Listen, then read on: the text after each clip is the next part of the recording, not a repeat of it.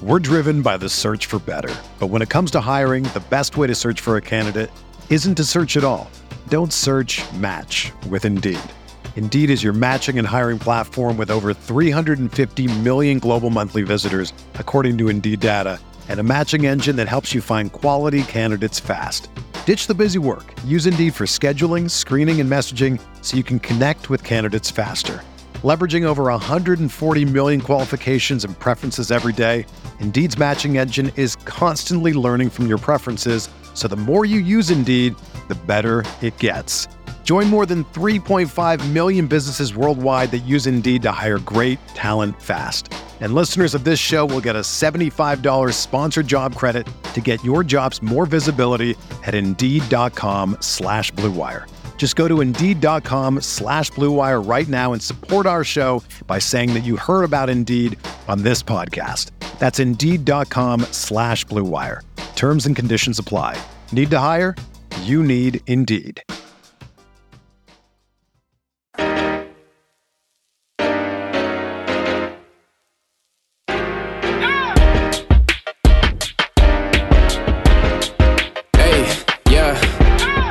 Like Kobe in the fourth quarter. This is the Dane Moore NBA podcast brought to you by Blue Wire Podcasts. I'm recording today with Britt Robson of MinnPost. Little timestamp of you know where we're at when we're recording this is Wednesday afternoon uh, before the Wolves play the Sacramento Kings on, on Wednesday evening. So if something, anything happened in, in that game that is of meaning, no, no, we are currently blind to that as uh, as we sit here recording today. So Britt, you wrote your weekly column this week today on on Wednesday uh, rather than Tuesday, so that's why we're recording today. Yeah. And and this time decided to focus on the Timberwolves defense this season, which I thought was an in, not only an interesting topic but an interesting time because the defense has been better at certain parts of the season than it is right now. Coming off of a good game, I, w- I would note that, but I think that kind of strengthened your point in that you wanted to talk about this team now, what, 13 games into the season, having really exceeded your expectations defensively. What what went into this topic for today's column? Well, part of it is uh, I think the fan base is really cynical right now, and I think No. that, and I think that um, for a while I was flummoxed because um, I really had good I had a good vibe about this team and and and really thought that they would get out of the gate a lot faster than they have. Sure. Um, and so that kind of, you know, you get a deer in the headlights look like, hey, wait, have I misread this or what's going on? You know, Mhm. uh, and so, you know, I wrote a column uh, one of the times, either the last time or the time before, just talking about the fact that they're kind of uh, stained by their legacy, which, you know, was one of my attempts to try to explain this. Uh, this this weird lethargy where the, everything about the wolves that you might have expected going in has been inverted. Uh, you thought they'd be a really good. I thought they'd have a really good offense. I just didn't see how they wouldn't, and I was hopeful for a decent defense, uh, but I didn't expect it to be as good as it is. And so I began to say to myself, because I like to go against the grain as long as I'm sincere in my opinion, and the grain right now is uh, that they're a bad team. And here we go again, same old Timberwolves. Well, even if they're a bad team, they're not the same old Timberwolves. They're playing the best defense since Rick Adelman left in 2013 or something, you know. Right. And um, there is, it isn't a fluke. I mean, there are a lot of good players. They they have the they have the best handful of quality defenders that they've had since you know since maybe Peck and Kirilenko and uh, Hmm. you know I mean Rubio. I mean there were like three or four really good guys in that Adelman defense too. Um, so anyway, uh, So so Britt, let me let me let me jump in here. Um, Yeah. I thought because we're we're sitting together at the games and we're talking and it's an I- ongoing argument between us. Yes. Well, I I honestly thought because I I do know that that you like to go against the grain, and I know Right. that you uh, you like uh, trying to be authentic in that and Right. and finding a, a lane to go against the grain. But honestly, I, I kind of thought you were wish casting something Hmm. here just in our conversations, Uh-huh. wanting the defense to be better. Mhm. And and I'm glad you wrote about it for that reason because one in our conversations, I at the games I've been disagreeing some that it had been as good as as you thought it did, but I'm glad you wrote about it because you highlighted reasons it has been better. And I thought I know I no longer think you're wish casting. I, I think there I think Well, there are I, I think there I think there are genuinely things to be optimistic about. I think my pushback to you in our conversations, and I guess slightly in the column, is is saying that the defense is good based on where they rank statistically. I don't think that is the reason to believe in this team. Obviously, it's very much still boosted by the first five games of the season when they rank second on defense. Now, these last eight games, they're more like 25th in defense if you isolate for those times. So I don't think I don't think stats is the argument, which is why I'm glad you made other arguments in it, namely highlighting the handful of players, like you said, who are strong at it. And also the areas where they are weak. You pointed out that they the defense the, the defensive rebounding point was a really good one. They very much they very clearly rank last in defense on this team. But you pointed out when they give up offensive rebounds that they contest those offensive rebounds really well. So there's a there's a handful of things in there that me, a skeptic of this defense, made me go, okay, like I I think I think there's something here, and I like that there's more personnel on this team individually Mhm. that I like um, than I have, you know, since the Jimmy Butler year. Yeah, a- and I think the other thing that speaks well for this defense is that they are not playing a style of play that Yeah. ensures good defense. I mean, it isn't like they're throwing everything into being a good defense.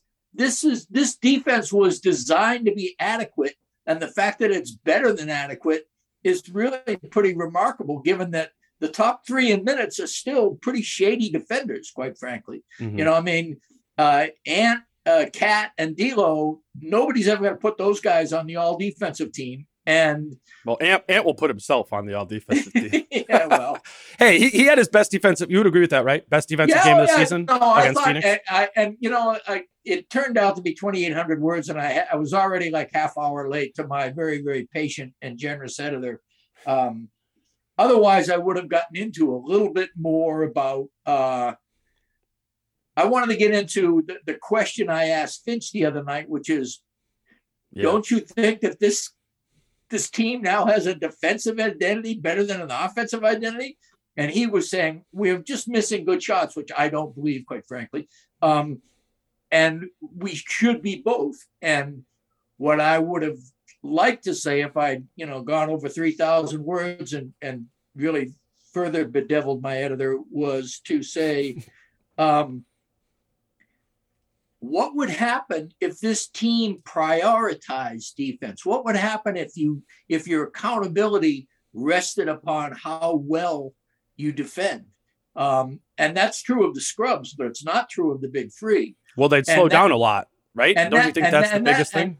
and th- they also though the other thing i remember uh, and this this is going to be another and may, this may even wind up being a future column somewhere down the road but um, finch emphasized accountability a lot more in his half season last year than he has this season he hmm. benched guys who didn't play defense and i think some of that had to do with the fact that it's easy to be the hard ass when you're coming in and it's not your team and you haven't had a training camp and all this other stuff. And it's harder to do it when you've been with these guys preaching certain fundamentals from day one, and you know that you have a long term contract and they have long term contracts, and it's a pivotal year for everybody. Everybody's kind of under the gun, and you're less likely to be quick with your decision making. And I think that's a mistake in this particular case. I wish that he did. Uh, put a little more pressure on the, you know, especially on offense, but also to some extent on defense. Um, you well, know, that's going to come, man. I mean, it well if the losing continues. I don't know, you know, I really don't know. I think that um, well, I'd hope so. I should the, say the, that. the Finch idea of letting them play and letting the, the team sort itself out. right. Um, I think that is way past its due date on offense now. Um, Well, that's what I was gonna say, man. Isn't it fascinating that like, so this idea with Chris Finch is that he is this offensive mastermind for the reason that he he understands how to let players play freely, like and randomly, effectively, freely and randomly. That was the idea. What we've seen happen two is he's three. allowed. Well, we've seen it on the other end. effectively part isn't working. right, true, true. No, the offensive part, we could talk about that. The offensive part isn't working at all. Right. But defensively, it's the same ethos. He's allowing them to play freely, randomly, and affect sometimes chaotically, affect in an effective manner. and that's uh, going to be another i mean this was again this is all these ideas i had in my head for this column and maybe two-thirds of them made it way in but another co- uh, uh, idea is the more chaotic the wolves defense makes it generating turnovers Mhm. scrambling around the better chance you unlock the big three on offense because this team is chaos oriented on offense they do better look at the laker game or all of a sudden they started to get some turnovers. Somebody hit a three. The next thing you know, everybody's scrambling. I mean, that offense was not a set offense when they got 43 points against the Lakers. They were Mhm. guys coming down just jacking threes and you know and whipping the ball around and everybody moving. And I don't think there was a single play called for the entire quarter. I don't know. I mean, there may be no, no more than half a dozen plays called in an entire game on this team. right. So Well, they you know, they want to electrocute you, like that. That's the goal. And they without the stray voltage. yeah, yeah, true. That's stray voltage, man. That's that was genius, man. That guy's a poet. He is. He's he's he's used. What what we're talking about is is Chris Finch referred to. I- don't know what what would you even what would you even call it? jostling in the paint against double teams, where he just exaggerates his elbow movements and flails around and uh, just generates a phenomenal amount of performative energy to very little effect.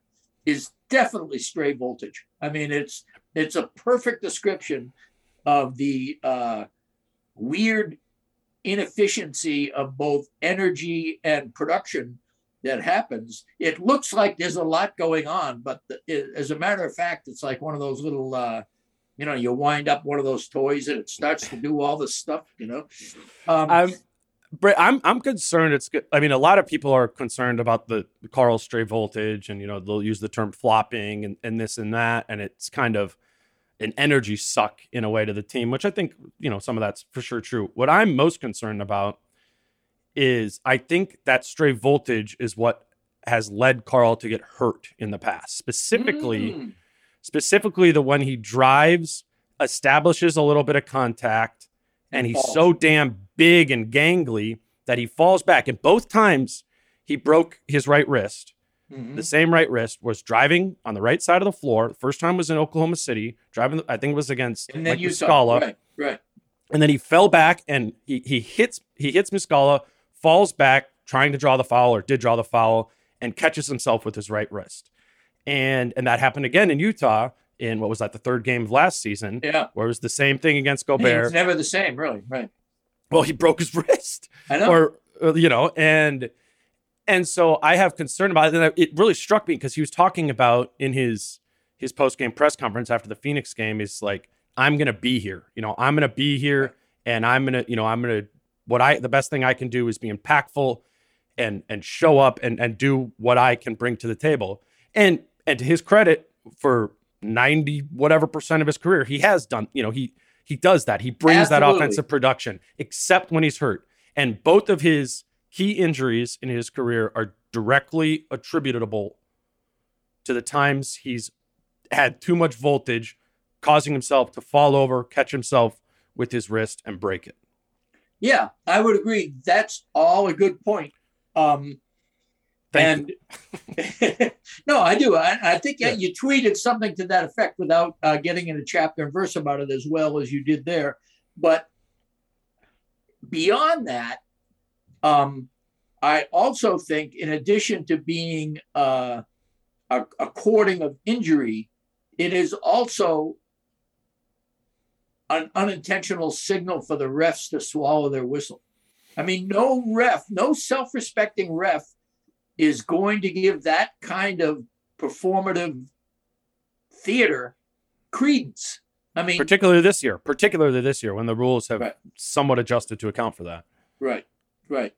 I mean, the only way KAT could get that call is if Jade McDaniels was guarding him. Uh, well, that's that's a good tie into more of the defensive stuff because that that's the next thing I'm going to write about is Jaden because I think he's been one of the most like perplexing elements of this season, and I, and I haven't done this yet, but I It's a I, shame. I I okay, so I, I haven't watched it all back yet, but I'm going to watch all his defensive possessions at you know some point later this week, and and off of the top of my head, what my mind or gut says is that Jade McDaniels' defense has actually been good this year.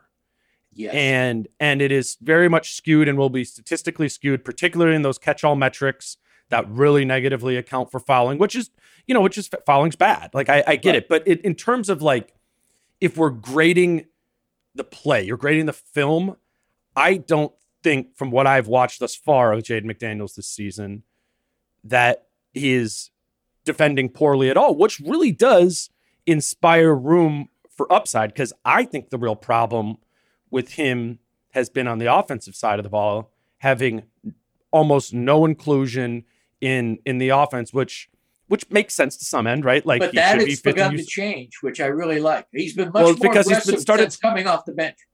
which okay, but that first game off the bench was against the Clippers, right? Yeah. And he And got, put in foul in trouble, right?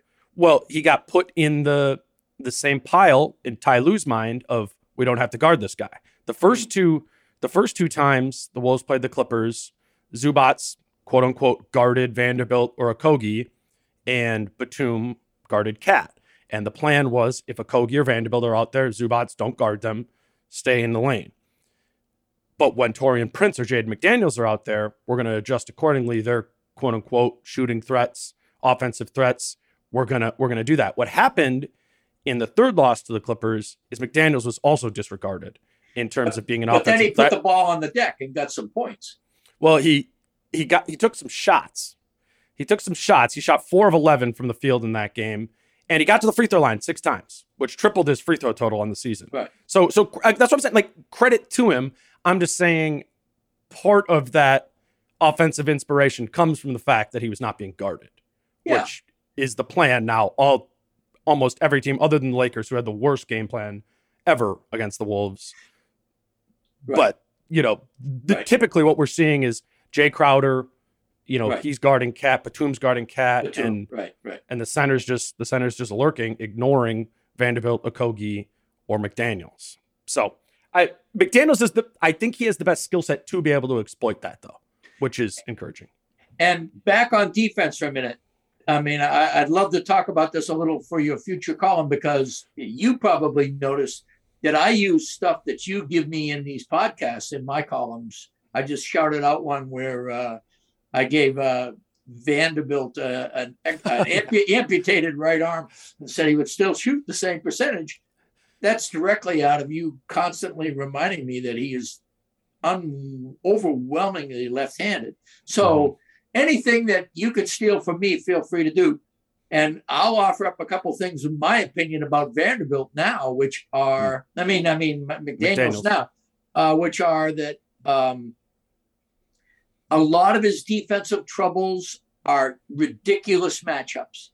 I mean, he's 185 pounds. right. I mean, come on. I don't care how good a defensive guy you are. If if the word out on you is that this guy likes to create space so that he can close for the late block, and somebody outweighs you by 40 pounds, they are going to collapse that space and they Right. are going to draw fouls on you. And then the second thing is Well, well, hold on. He also it's ridiculous in two ways. He's guarding up big guys Right. situationally when he's playing power forward, but it's also commonplace that he's gu- he guarded Chris Paul the like the majority of the game. They took Patrick Beverley off of him to put Jaden McDaniels on Chris Paul once Chris Paul got going. So it's and Chris Paul It- disappeared for a while. yeah, but then he got going again. But Yeah. it, it, it's Oh, more so quarter, right, right. Yeah, yeah, the fourth quarter. It- it's more so. I mean, he is he guards a random array of players, which he is physically outmatched in different ways to be able to do. For, sometimes he's too small and sometimes he's too big. You right. know, which ultimately I think is a credit to him to be able to guard one through four. Versatility. The other thing I want to mention that I don't think Jaden gets enough credit for is those uh I think miscellaneous calls them stray plays or unknown plays or whatever. These places where the, there's a loose ball hmm. or there is uh nobody really knows how to mark this down on the stat sheet. McDaniels is in the middle of of handsy scrums all the time. He's in the middle of uh, making loose balls happen, keeping loose balls staying loose, grabbing loose balls, whatever. He's um, Covington without the hand strength. That's a really good, concise way to say it. Exactly. That's exactly right. He has the instincts of a Covington in some respects, but neither the experience nor the strength to make it mm-hmm. really happen. And you know, to be fair, Covington has some of the best hands the best. of yeah, yeah. Glo- Glovington, right? That, that was that that was that hey, was. Hey, by thing. the way, just a real quick aside has nothing mm-hmm. to do with what we're talking about, except that you, you you said Glovington. Um, when I was looking at defensive metrics, Gary Payton Jr. Yeah, the monster. He, Chip off he, the old block. Well, okay. He, I mean, I love how they use him, and and we've we've talked about this for for two years now. I and it was mocked by a lot of people, and probably rightfully so, given what the results have been. I I was saying that Josh Okogie should play power forward for like two years. I've been saying right, that, right? Right. But my reasoning was one getting as a screener. Right. Yeah, yeah. I wanted him to be used as a screener, which we which we've never seen offensively, because you want him to be on the floor for the energy he, he inspires, and, and he does a lot of the Gary Payton things. Yeah. But I love how Golden State unabashedly uses him like a screener. And really, man, it's like Bruce Brown last year in Brooklyn. It's right. it's the same thing. And I, I don't I don't He's know enough about. He's such a screener that he gets ignored. And then all yeah. of a sudden, boom, there he is. You know, I mean, uh, he, he gets found by people because he knows how to cut, which Okogie does. Okogie just can't finish. Right. Um, but but I do love the defensive metrics in particular. Gary Payton gets mm. all kinds of deflections, loose balls. I mean, the dude is a scrapper. Oh, he's he's right up your alley. 100 He's a rich man's Wiggins. all right, let's take a quick break and then we'll be back to talk a little bit more about these other defensive players with Britt. Today's episode is brought to you by 20 by 20 Solutions, a Minneapolis based technology consulting company that works with your business to help you build and sustain success. A great front office puts together a winning team with a coach who can put together a winning strategy. When leadership does its job and it all comes together, that means success. Success in business isn't any different. Business leaders need to find the right mix of technology, strategy, and talent to make things really work. And that's never been truer for growing companies. 20 by 20's team has helped grow companies from thousands of customers to tens of millions by helping businesses across a wide range of industries from consumer technology and healthcare to manufacturing and even human spaceflight. Reach out to Clark and Ben, who are Wolves fans and fans of this show, by emailing them at team at 20 by 20 solutions.com. That's T E A M at 20x20 solutions.com. And their team will review your needs and help you put together a plan before you need to make any commitments. 20 by 20 solutions, technology, workflow, architecture, strategy. They're your sixth man on a winning team. All right, we're back with Britt Robson of MinnPost. Just wrote a piece for MinnPost on the Timberwolves defense titled, let me get the title right here. Defense, yes, probably. defense has become a hidden pleasure of the Wolves season thus far. Uh, we've, we've talked about Jaden McDaniels specifically. We mentioned, uh, you know, Vanderbilt and Okogie a little bit in passing. We can hit on them a little bit more if you want. But the as you put it, the, the, the players who epitomize the defensive identity on this team, the dude is Patrick Beverley and and what he's been able to provide for this team with his defensive just wit um amidst his hot-headedness, right? That that he yeah. understands the nuance of how to guard on this team and I think that when I just look at oh this team's 12th in defense on the season, um I there's there's nobody in my mind to that you can give more credit to for that boost than than than Patrick Beverley this season. Yeah, I mean, imagine if they didn't have it. Imagine if it was you know they're riding with uh, D'Lo and and J Mac at the point, right. point guard position, and uh, um, and have to use Beasley consequently a lot more often on the perimeter defense. Mm. Um, which, by the way, for the third straight year, Beasley is the worst defensive net rating of anybody on the team. Um, he because mm, you know, know you I'm like a little him. bit higher like on. Him. No, I just I like the improvement. I, I like do. the improvement. I like the improved ball. awareness. I don't yes. think the the results have necessarily improved. Yeah, but I, I do. I do I think know. he's he's he's got a clue. It's just that he hasn't uh, solved the puzzle with the clue he has. I what I'm really going off of when I say that is I you know when they traded for Malik Beasley, I did one of my defense binge watches right yeah. of him right and and in Denver and the awareness right. was a zero. It was right. a, it was a, it was really it was really a zero, and and I think some things have come together for Beasley, who let, us overall say is is you know not having a strong season, coming in out of shape, not shooting the ball as well as he he can. But really, the a positive nugget I feel is that he has improved his awareness and understands the scheme. So I put in my notes when I was reading your column that he almost deserves to be put in the in the group that you said players who epitomize well, the defensive identity. Are actually pretty good. I will say his deflections are good. I think Finch wants some of the identity to be understanding of awareness and rotations. And while he doesn't inspire chaos in the way Okogie and Vanderbilt do, credit to them, he does epitomize what the structure of the defense is when they're playing when they're playing at the level of the screen. The problem I've noticed with Beasley is when they're in drop coverage, he is not as effective because that's asking him to do different things. And the Wolves, like we make a lot of would make a lot of the the change in their defensive scheme this season. A lot of the times they're still playing drop and they're they're they're functioning their their defense similarly. Like I, uh, we'll see what they do against the Kings tonight. It's you know it it I don't I don't have a, a measurement of what it is, but it's not that far from 50-50 of aggressive defensive scheming versus conservative drop scheming, and and I think that hurts Beasley but a little I do bit. think that um, they still. I, I read a column. I can't even remember where it was, but somebody wrote that they underwent the biggest change away from drop of any team in the NBA, mm. and I think that's probably true because you can go from 90% to 50%. Yeah, and that's still a really big right. change. I'll take the over on 90 there too from the the Vanderbilt right. days, which yeah. was which yeah. you know, I mean, we both bagged on on that a lot and and I hammered the drum of like you got to change up the defensive scheme you got to change up the defensive scheme and um, what I've learned this season is the important I think of diversity of coverages right is that is not being one way or the other adjusting for the personnel doing that we've even seen some zone they're terrible at zone execution but you I think that's why? modern day defense what because they're lazy you cannot, I mean, seriously. Yeah.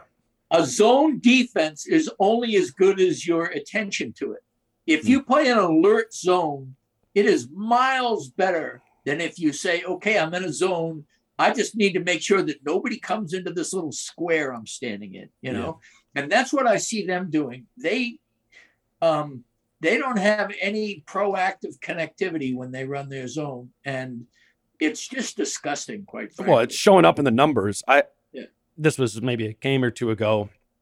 I looked it up, just synergy tracks, points per possession allowed in man versus zone. And only 17 teams had run zone this season. So it's not for none of for a lot of the teams, it's not a huge sample size. But of those 17 teams, the Wolves rank 16th in points allowed per possession when they when they do zone up. And that totally, you know, passes the eye test of like they have no idea what right. what they're what they're doing in those spots. And, and I think and, that's a good point by you. And and what I will also say, uh, just because to tweak you a little bit, even though I'm, I'm kind of on the Naz Reid bandwagon now, they run a lot of zone when Naz is in the game. It's probably Naz and KAT minutes, right? Yeah, a lot of that, but also I, I, see them run zone when when Naz is the center sometimes, just mm. because I think that they uh, uh, because Naz is quick which is good to be quick in the zone. Um, what a development! Th- that Naz is actually a quick player. That's true. I know, That's I know. a true thing. Well, they both are. They're both quicker, which it does have actually help the defense some. Uh, Mhm. One of the things I did want to, to mention um, and did mention in the column, for as much as I rag on D'Lo and Ant and KAT on defense, this isn't happening in a vacuum. It isn't just four guys. The Wolves are playing decent chaos scramble defense. I mean, they Right. they um, D'Lo has a lot of deflections and some decent loose ball recoveries. Ant is, you know, part of it. Ant has so many minutes, but he D'Lo's has- boxing out. D'Lo's boxing out too. D'Lo's boxing out. That's right. I mean, there's a lot of things. All the people are trying to make progress, and I only wish that they had that same camaraderie on offense. Um, Hmm. You heard me ask KAT the other night. I thought it was a pretty direct question. What I basically was saying, are you guys ever going to sort this out? I mean, what I actually said was, has anybody among the three of you, have the three of you sat down Right. and talked about best situations, uh, ways to get touches for people in the right spots at the right time? And he wanted no part of that question. It was an Uh, interesting back and forth, though. I, I played it on the last pod, so a, a lot of the listeners probably Oh, okay, know good. exactly the, the whole like two minute back and forth of of you guys going. I I don't know. I wouldn't characterize it as that. I wouldn't say he wanted no part of it. oh, he- good. I think he. Don't you think he kind of like he said? Well, to be honest, we haven't had that conversation yet. Wasn't that the Yeah, answer I- you were looking for. Yeah, but? I think he, I think he was fine with that though. I think what I wanted was to, uh, you know, set him off on one of those. Uh, I mean, if, if ever there was a time to be self righteous, you Hmm. know, and of course, then that's when he's equanimous. You know, that's, uh, you know, I just do what I do, and we all, you know.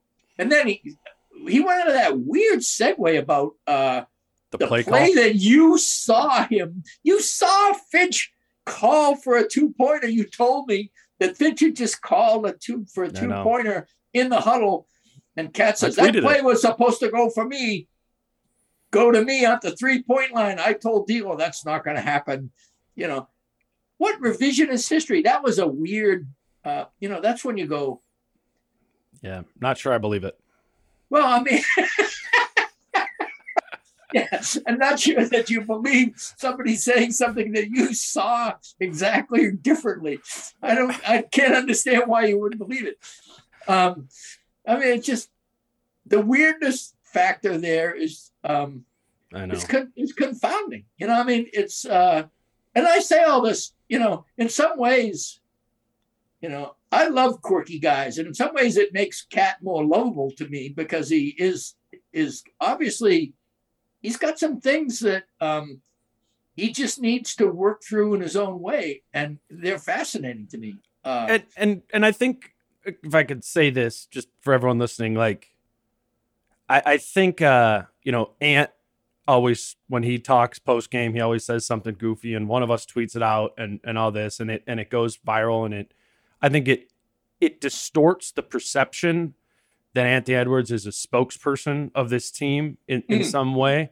Yeah. Um, I don't know if the words avoid or or what, but Ant does not do as many post game press conference post game press conferences or media availabilities as Karl Anthony Towns does. You know, KAT always comes, and while sometimes his answers are quirky, I I give him credit in the middle. he shows of- up. I, I give him credit for that. I think he's all I mean, they've lost eight to nine as we record this. And I, I think every time he's been requested, he's shown up and he's answered those those questions. And uh, I know and that that's, answers honestly. that's part of the job. I mean, the thing that I mean, Yeah. again, quirky. You're not his quirky. version of honesty. exactly. Yeah, but I- whatever, and it's I his really right, think They are. uh, That's what. That's what makes it so uh, fascinating is they are honest. But he also, I mean, Chris Hine wrote a whole column about um, how everyone else thought that the Golden State game was great, and KAT was disheartened by it. I was pleased to hear that. That goddamn Golden State game. This Right. whole idea that oh they rallied and that was whistling past the graveyard. And yeah, they won the subsequent Laker game, but don't tell me that the genesis of the Laker win was this stirring comeback in the Golden State game where they lost their cornerstone defender and the team got hot Draymond, from yeah. three. And the team got hot from three for like five minutes And as soon as the game had to be won, Golden State woke up and won it. I mean, come on. Yeah. Um, you know, I, I, I, that's when I get impatient. I get impatient with these false reads of, uh, you know, if you're going to be optimistic, say, hey, our defense is kicking ass right now. And, you know, or we have relied on on sweat equity denying points uh, and that's why we are in every game you know um, well if they if the fight was an everyday thing because there i mean then all right like hang your hat on it but while there's been games where they've been down by 18 20 points and they've fought in the second half the third quarter fourth quarter quote unquote finish strong there's also been games like that last clippers game where right. they completely they folded as soon right. as you know. Like it wasn't even a. I mean, it was that was not even a basketball game. They quit. Right. Yes. So it it isn't like yeah. We hear about this after pretty much every loss, where it's like, you know, I'm I'm glad that we didn't let go of the rope. We fought, and you know, sometimes that is true, but ultimately, it feels like celebrating moral victories, and, and that's not okay. And that's one of the things I have liked about KAT is he hasn't, you know, he got a, got his cue. And actually, to be quite honest with you, I thought the Phoenix game was a moral victory. I'll take that. You know, that was the most enjoyable game of the season by a country mile. Um, I, I, really enjoyed the Milwaukee game too, but the Phoenix game, um, there's nothing like watching really, really good players have to elevate themselves to their best selves right in front of your face against your the team you cover. I mean, Chris Paul was Chris Paul in full flower in that crunch time. Devin Booker was playoff caliber De- Devin Booker. Um, you know, that's what I want to see. I want to, you know, when I go to the game, wins and losses don't matter to me as much as players revealing themselves in full flower. And um, that's why this team's defense has been so heartening to me because so often in past Wolves seasons, um, they just got buried, and right. and offenses knew that they could step on the gas at any time, and, and often did at the beginning of the third quarter. Remember when that was a thing? It was like come out yeah. and and every single right. team they the Wolves played was the Golden State Warriors in the first six minutes of the third quarter. I saw some right. crazy stat today that since uh, this is this is a, sim- a Gary Payton aside, basically. But since Steve Kerr took over, this is nuts. Oh yeah, so, I did, did you see, that, that? too. Yeah. Oh my God, they are what a great Warriors coach. Are plus like fifteen hundred total yeah, points, seventy thousand or something. yeah, and and the next and the closest second team, best is the first quarter, uh, which are the two times you have you have to prepare your team for after a break in the action. Yeah, and, and compared to other teams, it was just yeah. I mean, obviously, some of that it's having the, the talent and stuff to do it. But the Wolves have always been a team on the opposite side of that spectrum, right? right? Not coming out in, in the third exactly. quarter ready to go. And you can't tell me, I mean, this year may be just his most masterful job. Nobody can tell me that Golden State has the most talented roster right now. No, you know, yeah. They do have Belly though. Who's allowed to shoot threes beyond lip service. Uh, yeah, and sometimes he does. and, and, Mr. Big Shot, that was that was a name that didn't didn't uh, age well. Well, not not when he was here. Um, we haven't really talked about Aaron uh, Shout out to Aaron uh, we, we, haven't really talked best about moment. um, let, us take another break and then let's talk specifically about the KAT, Ant, and D'Lo dynamic. That now we're 13 games into this season. Uh, just where those three are at and, and not synergize. Take a quick break. We'll be right back with Britt. We're driven by the search for better. But when it comes to hiring, the best way to search for a candidate isn't to search at all. Don't search match with Indeed. Indeed is your matching and hiring platform with over 350 million global monthly visitors, according to Indeed data, and a matching engine that helps you find quality candidates fast. Ditch the busy work. Use Indeed for scheduling, screening, and messaging so you can connect with candidates faster. Leveraging over 140 million qualifications and preferences every day, Indeed's matching engine is constantly learning from your preferences, so the more you use Indeed, the better it gets.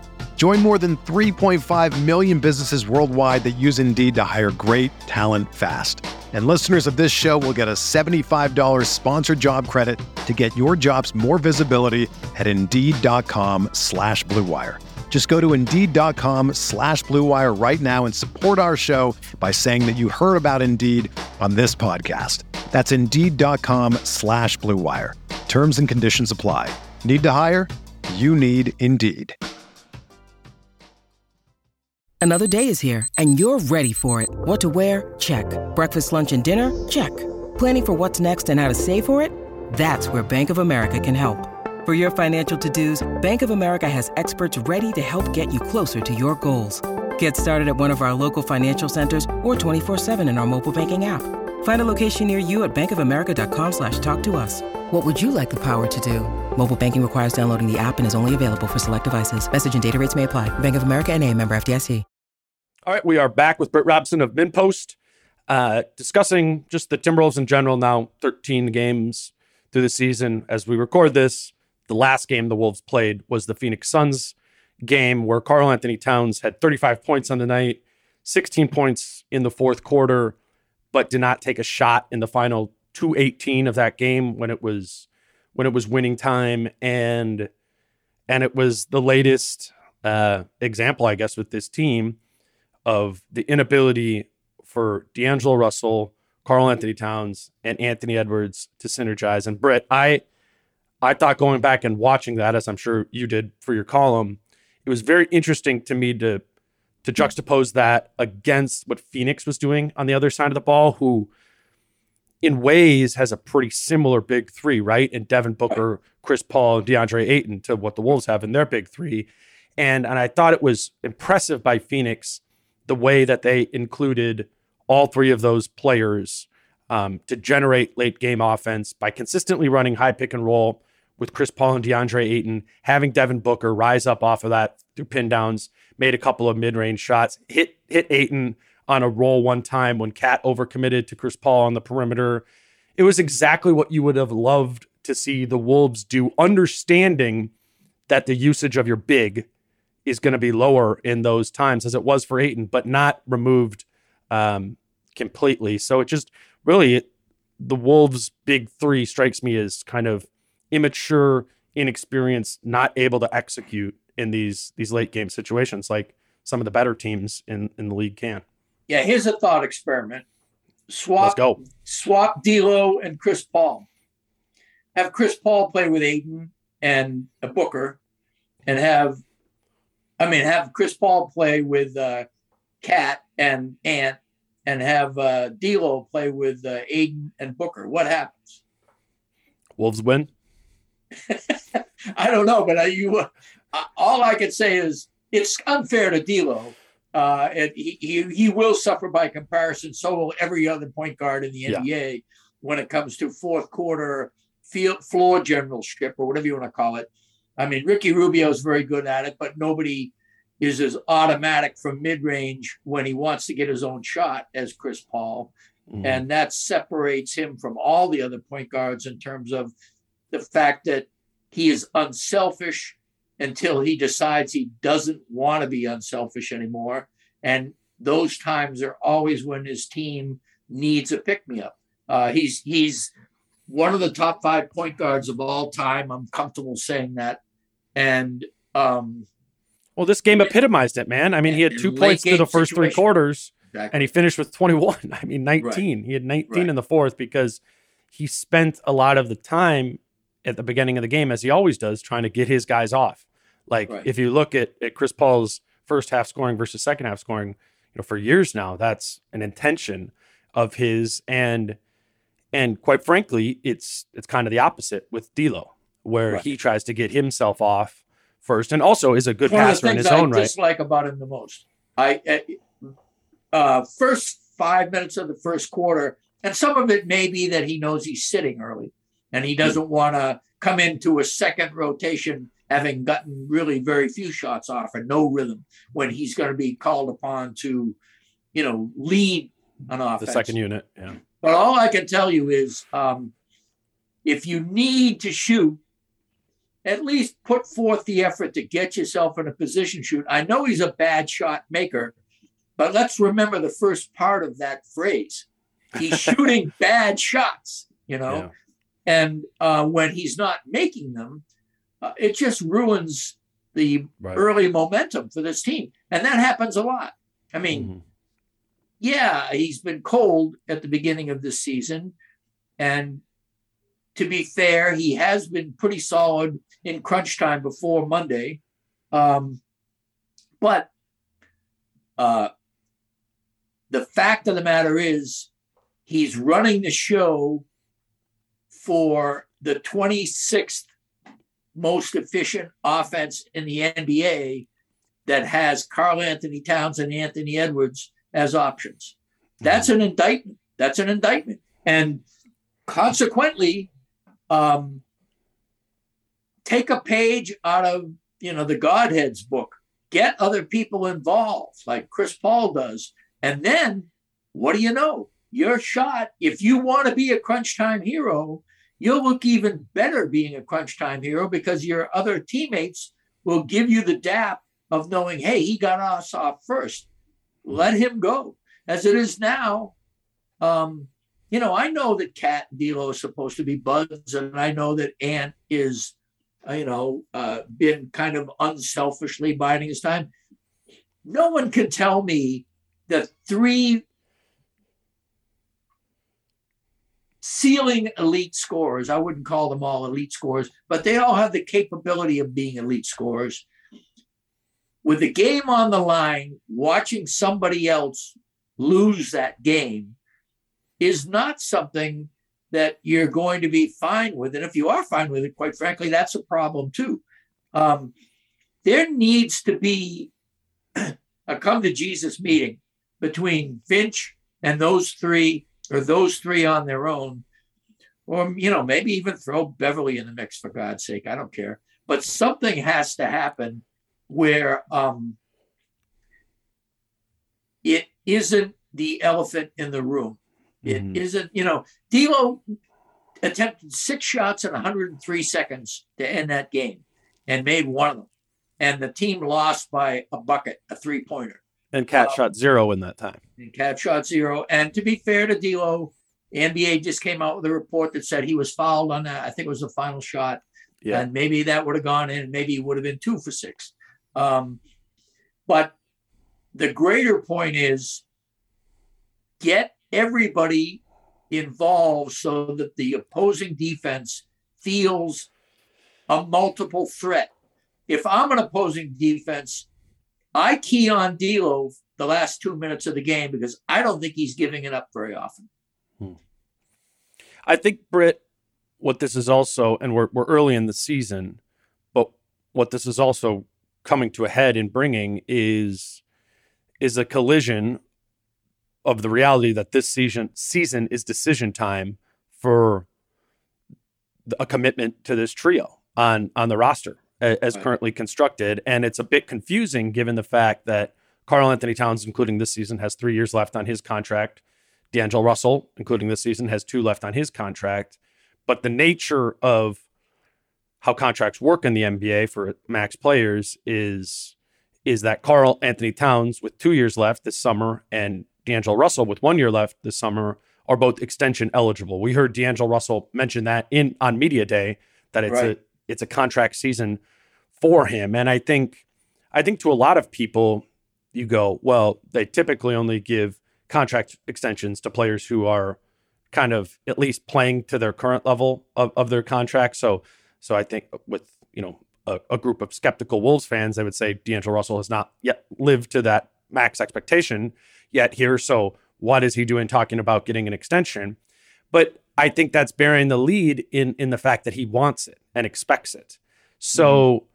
so people are like, well, you know, just have him roll it over another year and then, you know, when he becomes a free agent, he either leaves, he goes somewhere else. Well, what we're seeing in the NBA now is if players don't if this ain't it, you know, where they're at, like they move on and you know, leverage their way out. So I think for D'Angelo Russell, he has to be he's going to be thinking about this this season or determining this season of whether or not this is it or not, or if he wants to, if he wants to move on again, um, probably you know via trade. And more shockingly, the same situation is coming together with Karl-Anthony Towns, who is also extension eligible. Okay, two things. First of all, uh, shout out you, you you publicize my columns all the time. You're now writing. You're writing uh, yes. bring bring me the news. And I thought the best part of your uh, opening column to bring me the news, bringmethenews.com, is that where it's at? Yep. Folks who prefer reading to listening, I know there's just millions of you out there right now listening, but um, Dane uh, wrote a really good column about, you know, how Ant and KAT divvy up usage to some extent, or at least figure out roles, leadership roles, whatever, for now and in the future.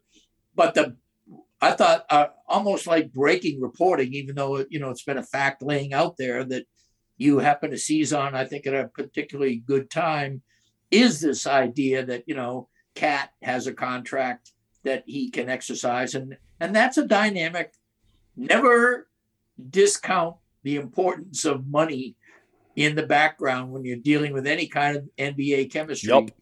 Uh, so there is that. So that's the first point I want to make. Uh, shout out to that column. And then the second point is D'Lo may be veering dangerously close to Latrell Sprewell territory uh, in saying, hey, you know, uh, let me go find a better deal. D'Lo thought, I mean, uh, Spree thought that uh, three years at $21 million was chump change and he'd go find something and there wasn't anything better, and he retired. Now, D'Lo's not going to retire, but I will tell you, if D'Lo thinks he can hit the open market and do better than thirty million a year, I await that comeuppance. You know, right. uh, because that's not going to happen. Mm-hmm. I yeah, I I well, it would he would need to have just a stellar final 65 games of this season to yes. you know to for the Wolves. D'Lo is going to make un- unhappy noises about his deal under current performance. Mm-hmm. Then then D'Lo is is spree like delusional. Right. And and and if I'm Sachin Gupta, I say, oh my goodness, uh, you know, just don't promise me a good time here with this uh, desire to you know mm-hmm. storm out the door. You know that gives me the excuse of packaging you for something and pivoting. And if this season continues the way it is, particularly on offense, a pivot in some way, shape, or form is inevitable. Right. And and I think the more well impactful, obviously, if it happens, move would be uh, Karl-Anthony Towns leaving. And uh-huh. I guess we can yeah. kind of collectively paint this this picture. What what the situation is is at the end of the season, he'll have two years left and he's eligible to sign a four year, $200 million extension on top of that, which is the exact same thing that Joel Embiid, who was drafted one year before him, just signed in Philadelphia. Like that's that's the book, um, or that's that's the path to be taken if he, he wants to commit here. He also has two other paths to be able to take, which is one, the obvious one of, you know, requesting a trade and leveraging his way out of town uh, which you know happens with players when they're 26 27 years old all the time. Uh, the other one which i think is is a little bit more interesting because he's not a player of joel embiid's caliber or specifically Giannis Antetokounmpo's caliber is what he could say is he could hold leverage and be like no you got to go all in this summer bringing me my guys and i will delay signing my extension for for a, another year until you prove to me that this is the place I want to be. That's what Giannis did in Milwaukee. That's what inspired Jrue Holiday coming in and all the other moves. Milwaukee going into the luxury tax for the first time in decades. All all that. That's so, what Kevin Garnett did post Cassell and Sprewell, and it just absolutely torpedoed the mm. Timberwolves for the rest of their time there. He was one of the worst talent scouts, you know, ever. Right. Mike right. James is my book guy. Troy Hudson Trenton Hassell, you know, get my guys in here. Yeah, right. great. So well, I, I think with the Dwane Casey fired because Wayne Casey couldn't coach those guys. I mean, give me a break. Right. I love KG, but um, that that yeah. was not his finest hour. Well, um, it's a, um, it's it's a historically dangerous, you know, area to yeah. to toil in. Obviously, Milwaukee found success in it, but because Giannis is one of, if not the best player um, in the league. And I just think this is very much a, a possibility of a path that KAT tries to take. And it will be interesting to see how Sachin Gupta or whoever is running the Timberwolves next summer right. handles that because you don't have to say yes to right. KAT's demands in in that sort of way. And because you deem them maybe not a good idea. And if you do that, now you are the one who is basically quote unquote forcing him out of town by saying, We're not going to do that. You're not going to be happy as it's currently constructed. Let's make a trade. We're going to trade you. You're not you're not requesting a trade. We're going to trade you to, you know, recalibrate around Ant or or whatever, whatever right. it may be. So right. there's just right. this there's this fascinating decision tree that is coming. It is coming this this summer. And and it's why I think it's frustrating as a fan to go, oh my gosh, like you want to trade and build around Ant. Well, you you can have 10 first round picks and you're not going to get a player as good as Karl-Anthony Towns. True. But that is not the context of the situation. This right. this this is the is the scenario. If you, you of course you want to keep a a good player like Karl Anthony Towns and Anthony Edwards together. They are 20 and 26. They are young. It seems odd to blow up that pairing. But as we know, the collective bargaining agreement in the NBA and contracts shape the chessboard in the NBA. And also, I need to point out to people who like to dream up these scenarios and like to telegraph, oh, get so and so for so and so, and uh, don't mm-hmm. do this or get rid of this guy or keep this guy or whatever. The shape of the puzzle pieces is always morphing. They mm-hmm. are not stagnant puzzle pieces. Mm-hmm. Guys who fit together two years ago may not fit together now. Guys who didn't fit together six months ago may fit together really well now. It has to, it depends on the coach, it depends on maturity arcs, it depends on uh, surrounding pieces. Yeah, all kinds of things. And putting together a team, especially in a in an environment as dynamic as roster building has become in the NBA, is it's not a crapshoot, but it is not a science. It's fortune telling as much as anything now, mm-hmm. and and as a result, um, you know, I kind of like the idea of a, a, a, dedicated, compassionate bean counter like uh, Gupta. Uh, you know, I'll I'll take his intuition, you know, as well as anybody's at this point in time, simply because I don't think his ego is so bound up in it. But before all that happens, I want to see, and this will probably waylay the conversation a little bit, which is, you know, probably I'm due for it right now. Um, is uh, what about if we let KAT and D'Lo run some pick and rolls for Christ's sake? I mean, sure. I don't understand the the avoidance of that.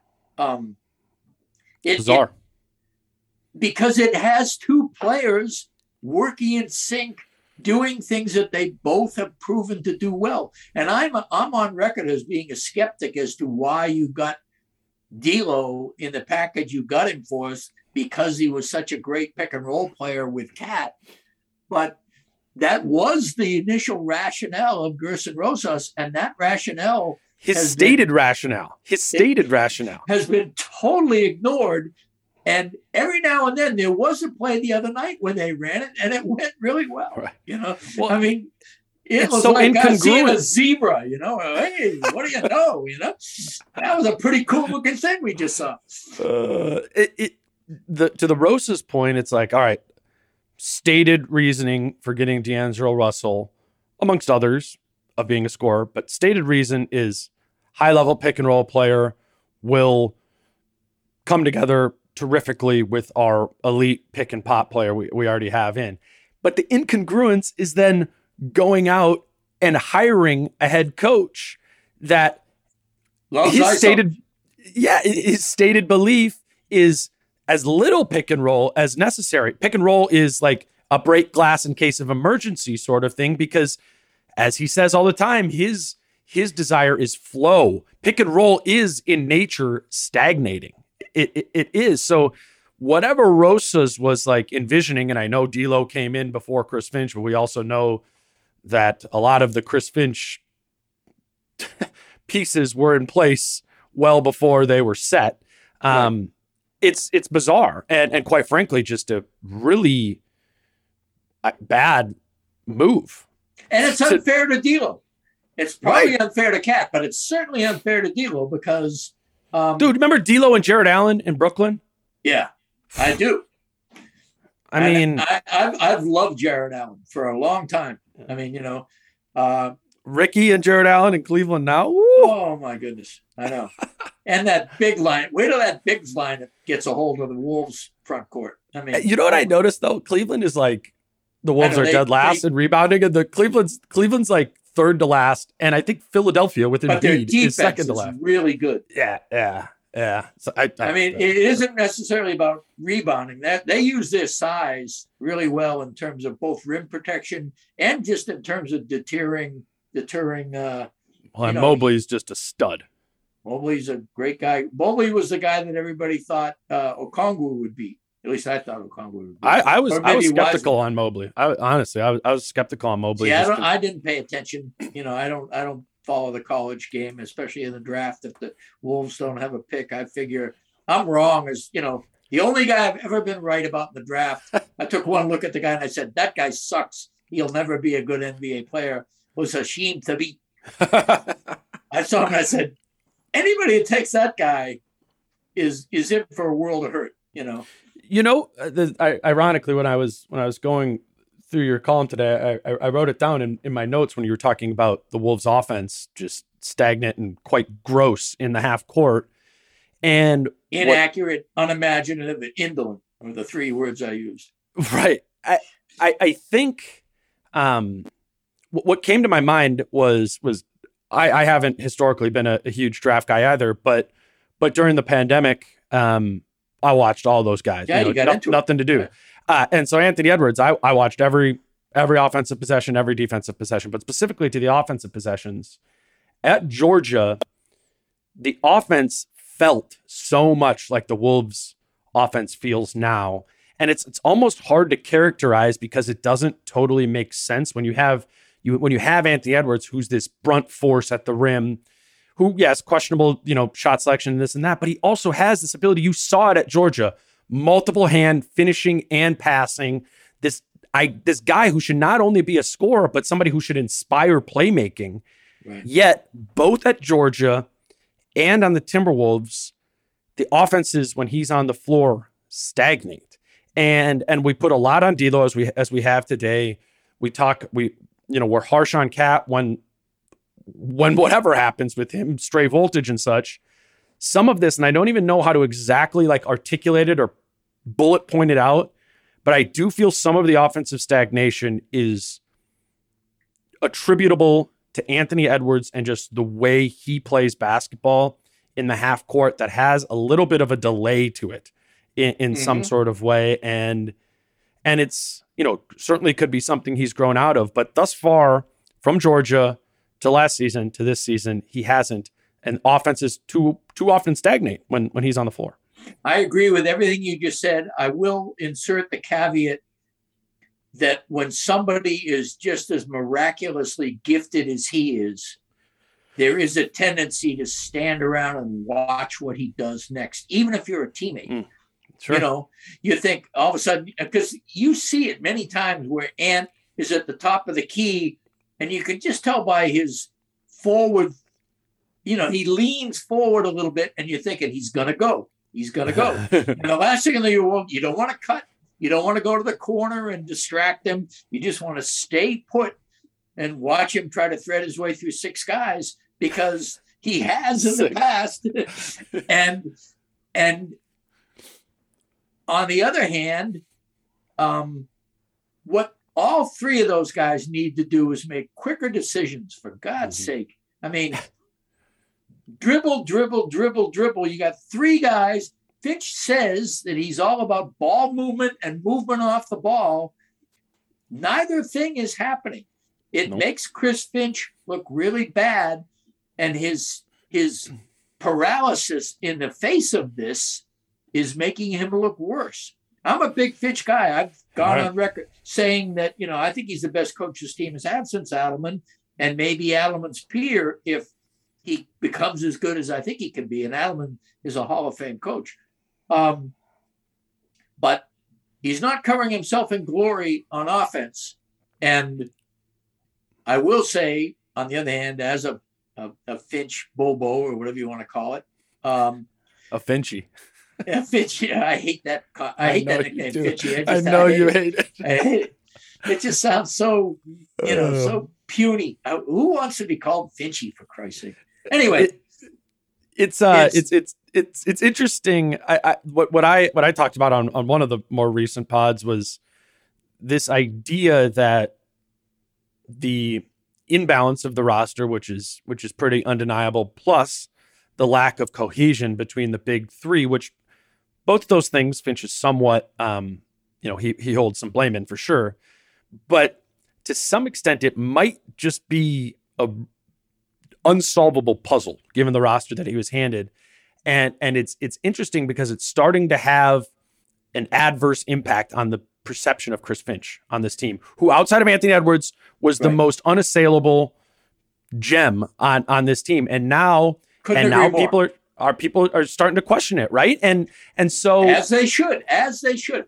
On the other hand, give the guy credit for this defense. He yeah. he has he has flipped the I'm still not as high on it. but I don't care yeah. whether you are or not. I just wrote a whole column about it for God's sake. Uh, he has put together a defense that is the almost the mirror opposite of what the Wolves used to run. Yeah. And and even a skeptic like you watching the games has to admit yeah. it's a pretty fun defense to watch for sure. These guys are flying around, and you you've lit a fire under some people's rear ends. You brought in some people that are perfect to run it. I mean, and Finch. I mean, when uh, Joe, uh, whatever his name was, I don't even remember his name anymore. The guy who went to Washington was the defensive Joseph Blair. Yeah, yeah, yeah. Joseph Blair. Um, when he left, I mean, Finch talked to me that very day, and I think he could have cared less. You know, I mean, I really think yeah. that, you know, and then when I mentioned Elston Turner and, you know, how that affects, he pretty much told me, hey, it, the defense has been my thing from the from the jump here. Right. And Elston Turner said he knows what he wants. It's my job to give it to him. I mean, right. there's no secrets that the changes in the defense thus far this season, and I think they've been the best thing about this team this season thus far. I might give Finch, you that. Is Finch is doing. I know. Yeah. I guess bad competition. but I would also say that the you're saying that some things might not be able to be solved. I would like to see some effort to try to solve them. And mm. I don't think Uh, my sense of Finch is that he's still in let them sort it out mode. And I think that needs to change right quick. Well, what, what I think is interesting related to all of it is the happenstance of the situation of Sachin Gupta, you know, running the show. And as Chris Finch's star falls, if it does, and I mm-hmm. think it has to some extent, uh, through a four or nine start to a 13 game season, um, you have to, if you're Gupta in the back of your mind, be thinking about making this guy look good. You don't want that star to fall because his star is tied to you. Yep. And and so I'm just saying, if I was in Gupta's shoes, I mean, I would have been thinking about it from day one as soon as I got because I don't think the roster's put together well. But you, I would be even more intentional now about changing this roster for the obvious flaws that it has, but also for the negative externalities that it's it's having on a very important person in your organization and a person that's very important to Gupta's future here. I, I would make right. a move just to make Finch look better. And There's personally, they they swear by each other. I mean, they both just gush when they talk about the other. And not and really, not Rosa really style. Strong personal relationship. Yeah. No, right, genuine, sincere. yeah, right. That's just pointing out. no, so it's those two are those we two are tied together. The back of our hand here toward the end. well, I'm I'm sure he's done the same to us, so it's that's all right. Um, the I, I don't know. I, I just I think it's it's an interesting dynamic there. I am if there's anything I'm most fascinated to figure out about this season is what Gupta's going to do when when the trade deadline comes and and really what I feel confident in saying is I know he has a very different uh, philosophy in terms of roster construction to right. Rosa's, but we don't have evidence of or really suggestions of what that difference looks like. So, as somebody who's into that, you know, sort of thing, roster construction, the idea of building, I'm fascinated to see how how Gupta builds, and and I think there's a, I think there's a fire being lit under his butt, given yeah, that this team has started four and nine. What's funny is, uh, you know, one of the reasons I think these pods can be interesting is we have very very different ways of looking at the game and right, yeah. you're already you know telescoping what's going to happen you know in february and beyond uh if not before then and i'm thinking to myself just get the, the offense together keep the defense in the state it's in and make a little run i mean this yeah, team no, i mean yeah that's no no no too. but but, but yeah. i mean that doesn't get said often enough currently everybody's back in default mode of you right. know trade cap. Oh, this team sucks, yeah. you know. Mm-hmm. And um, as somebody who I would say seven out of ten times are is more cynical about the fortunes of this team than most of the fans. I'm I'm here to say that I have a, a more faith in the raw materials that are on board right now hmm. um, then I have. Well, then you and, and most people, I think. I mean, the, yeah. the, way I'm reading the room, it's it's essentially you've got a serviceable defense. I mean, that's that's a gift. That that's something nobody anticipated that Facts. you were going to have yeah. a defense that could keep it together. And I know you would you're, you're just letting me go, and rather than no, no, no. I, I, I, okay, but I don't think the defense, the defense has exceeded my expectations. Right. It's just not my perception of the defense is not where where yours was, and I actually don't think it's that different because I asked you at the game when we were sparring about where you thought this team was going to finish defensively, and you said 15th, right? Yeah. That's and that's not that's not exact. That's not an unrealistic expectation. That's not you saying, "Oh, I think they're going to be a, a, top ten defense." Oh no, they in, can't. In the, they, can't. they don't have any rebound. I mean, yeah, and, and they also can get crushed mm-hmm. by. But I mean, uh, the Clippers will beat them twelve out of thirteen times. Yeah. I mean, they have no answer for a rugged, deep, physical team that has the ar- that has the arrogance of knowing they can win good games. You know, um, Dude, that's the single scariest thing I think if you're a Timberwolves fan right now, if you care about the immediate these next five ten games, right. is the book is out. Play them rugged, guard KAT with the four, ignore Vanderbilt, Okogie, McDaniels, and and fluster this team into being full of stray voltage. We've seen right. Orlando do it. We've seen the Clippers do it three times. We've right. seen the Suns do it. It irritates this team in in a way that they do not really know how to handle. And credit to them a little bit better in the Phoenix game against against the, the when Jae Crowder was in that spot. But it but Phoenix wasn't dogmatic with it. They went with they went with Ayton on uh on KAT when McDaniels was at the four. They right. only went with it when uh when Vanderbilt was out there next to him. So, you know, there's there's degrees to this, but but man, that when we're talking about the immediate, yeah, we got to synergize the big three, but you got to figure this out because there is there there is a book. The Phoenix Suns would not have guarded KAT this way. They never have, or they didn't right. last year in the times they right. played him. They would have right. never defended them this way if they had not watched film on the three Clippers games and the Orlando game, which broke the Wolves' offense by guarding KAT with a small. That's, well, the real the real test will be how Utah does because mm. Utah, I mean, that's a fascinating. They've always, KAT has always given them uh, weirdness in terms. They haven't been able to figure out how to match up with KAT. They're probably one of the most successful ways is having Gobert play out of position on KAT and ride brutal. with it anyway. You know.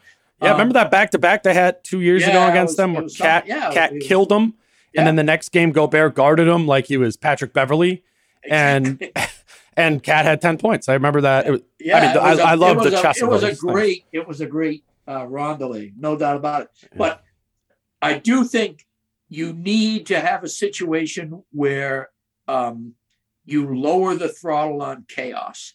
You need to, Hmm. uh, the more chaotic you can make the opposing offense play, the better your own offense will be. I'm I'm pretty confident of that after seeing these first 13 games because it frees up all the chemistry questions dissolve into the moment. You know, somebody coming down the floor, somebody's running on the right side. It's obvious, you know, D'Lo isn't going to ignore Ant flying down the right wing if he's got the ball in his hand. Um, KAT isn't going to ignore a double team as the if there's only if they're playing four on three and two of those guys are on KAT, he's more likely to quickly find the open man than to indulge in stray voltage. Um, chaos is uh, uh, enhances decision making on this team, and that chaos can be created the way the Wolves like to play defense anyway. Now, is it risky? It's really risky, um, especially if you have the personnel to uh, counteract the chaos with just simple talent Sure. and bulk. You know, um, Sacramento is not one of those teams, in my opinion. Mhm. Um, so I would like to see a very chaotic defense sure. against Sacramento. Um, little Lu Dort on Fox action. Uh, right, right. Which only you and I understand. um, Well, people saw that game. Lu Dort picked Fox's pocket and then, to win it. even more miraculously, drove the length of the court, did some hang time while a guy partially blocked his shot and put it in. I mean, that was a wonderful play. He's a two way player, man. He's a two way player, Lu Dort. Lu Dort, right? Um, all right, Britt, we gotta we gotta go to this Wolves Kings game uh now. I appreciate you cutting out some time here on on Wednesday to do this. Again, check out Britt's piece on the on the Wolves defense that he is as excited about as as I can. Well, it As was a could remember. reaction piece. You know, the last two one, the two before were.